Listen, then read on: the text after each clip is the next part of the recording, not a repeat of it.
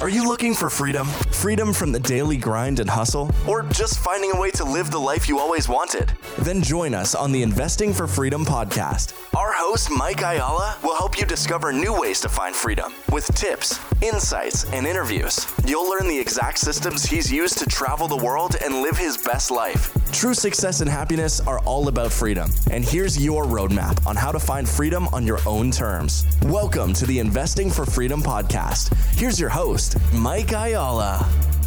Thank you for joining me on the Investing for Freedom podcast. Today, we're going to discuss how your hidden rituals will be exposed. And I found myself um, having conversations lately. Um, you know, sometimes we need to, uh, I guess, simplify the goal. You know, so many people set these goals that they're going to be worth ten million or twenty million or one hundred million. And I'm not saying that's a bad thing, but for many of us that are listening, we should really set our sights on being an accredited investor. And really the reason behind that is uh, then you're going to get access to things that the wealthy invest in.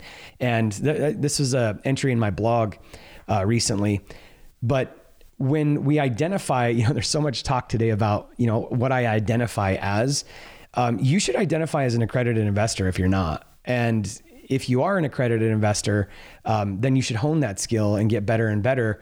And the only way to really do that is to spend time researching and studying. So I thought I would share, um, again, this uh, blog entry with you and just kind of talk through what my thoughts are on how your hidden rituals will be exposed.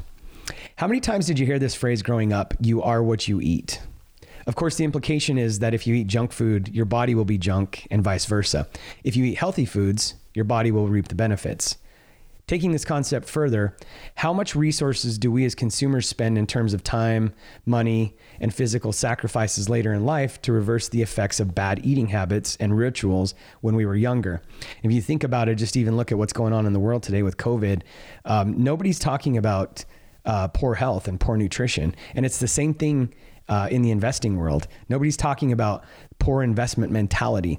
I love when Robert Kiyosaki in Rich Dad, Poor Dad, well, not even just there, but I've heard him say this so many times, uh, even live and in person, when somebody says, hey, should I invest in this? Or, hey, do you think this would be a good investment? And he's like, I don't know. Like, you have to decide that, right? So many people want the shortcut.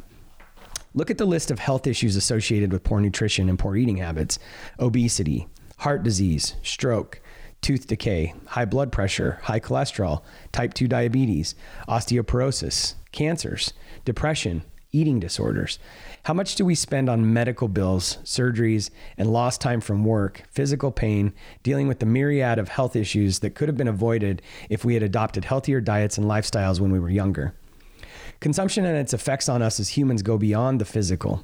What we consume with our minds can also harm us in many ways, including mentally, emotionally, and even spiritually. Like with food, what we consume with our minds in terms of media will inevitably affect how we think, act, and even feel.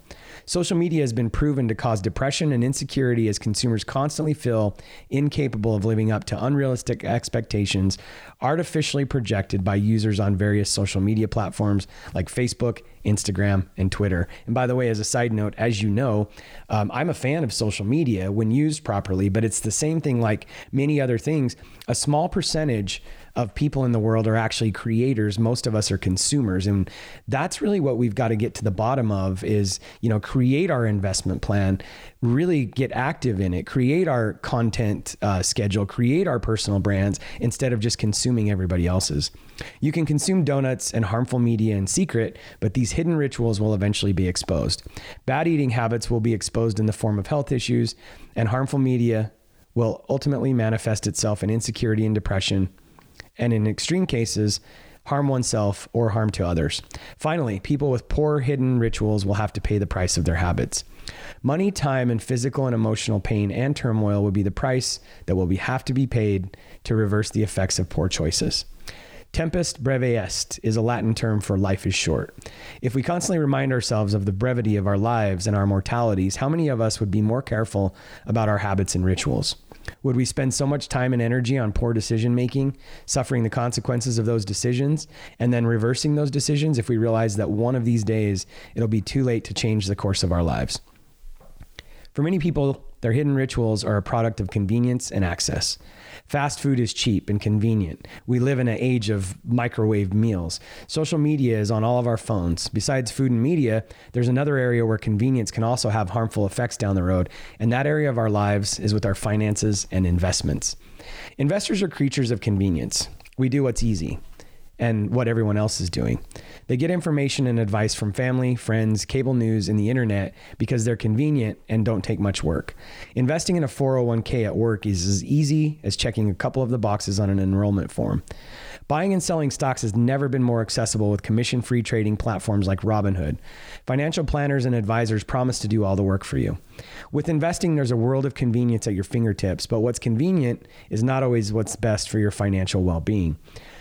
Does doing what everyone else is doing work? No, not when the average retail investor has suffered average annual losses over the past twenty years when considering inflation, and not when over ninety percent of investment pros fail to beat the market. And you might be saying to me, Mike, well, my financial advisor said that the market has performed this over the last twenty years. Uh, that, that sounds counterintuitive. If you talk to the average American who's sixty, sixty-five years old and find out how much money they have in their four oh one k or retirement, I, I don't see the same picture. Mainstream investing doesn't work. It's why millions of retirement age Americans are ill prepared for retirement. Many do not have sufficient resources to last them through retirement. The problem is most of these Americans were fed a steady diet of junk investments, and now they're paying the price. The ultra wealthy don't feast on junk investments. They have a few sprinkled here and there in their portfolios, but they allocate a bulk of their portfolios to cash flowing, private alternatives like real estate, private equity, and businesses. Eating healthy takes time and commitment. It also takes effort to gain knowledge from seasoned experts and professionals about healthy nutrition habits and rituals. It takes seeking out fountains of knowledge and drinking from them. Just like the effective nutrition, effective investing also requires effort. It also takes seeking out those who have been around the block and learning from and partnering with them. Just like every other area in life, we need to have mentors, and we need to have conversations, and we need to change our circle and, and just seek this stuff out. Effective investing is not cheap. You can't buy just one share of a stock on Robinhood. With private placements, qualified investors are typically expected to invest a minimum of ten thousand to one hundred thousand in participating, and they're expected to keep their capital locked up for a minimum of three to five years. Private investing takes time and commitment. It takes time to learn about them and network with the right individuals who will introduce you to them. Then it will take capital and time commitment to allow your investment to germinate and grow. Private placements in the real estate and private equity can be highly effective at creating and growing wealth, just like with the diet industry. There are hacks out there. Make sure the people you decide to team up with have specific experience and a track record of success. Stop feasting on convenient stocks and mutual funds that provide you with empty calories. Start feasting on the assets that will nourish your portfolio and sustain you financially now and far into the future, and your prosperity's future. Instead of paying the price for harmful, secret investing rituals down the road, reap the rewards of healthy investing habits now and gain the financial independence that you seek. I hope that this entry and conversation has been valuable about the way we think about investing, and just talking about the correlation between, you know, the convenience of eating and, and the fast food diet and, and the, the fake food that's being shoved down our throats and is everywhere in grocery stores. It's the same thing when it comes to investing. I really, really think that there's forces at play that we just don't see, that are really trying to numb us, not just food wise, but with our financial Uh, thought process and the way we think about things.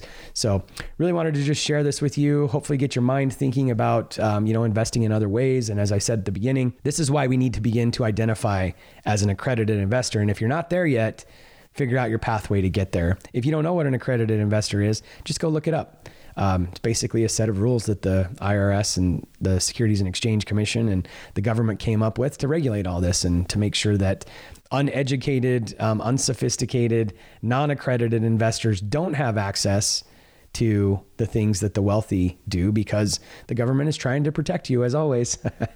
um, anyway, hope that helps. Um, if you're interested in uh, looking at anything that we have from an accredited investor standpoint, um, text the word investments to four eight zero, five three one, seven five one nine. We have a great portfolio of mobile home parks that we've put together, and uh, the future is looking pretty good around that space. So um, yeah, again, text the word investors to four eight zero, five three one, seven five one nine. one nine. If you found value in this episode and you know someone who's wanting to start or move further along in their journey toward investing for freedom, I would be forever grateful if you would share this show with them and help me get this message out to more listeners. Also, if you enjoy what you've heard, I would appreciate it if you'd take thirty seconds and leave me a five-star review and share this with your friends. And until the next episode, cheers to moving further along in your journey of investing for freedom.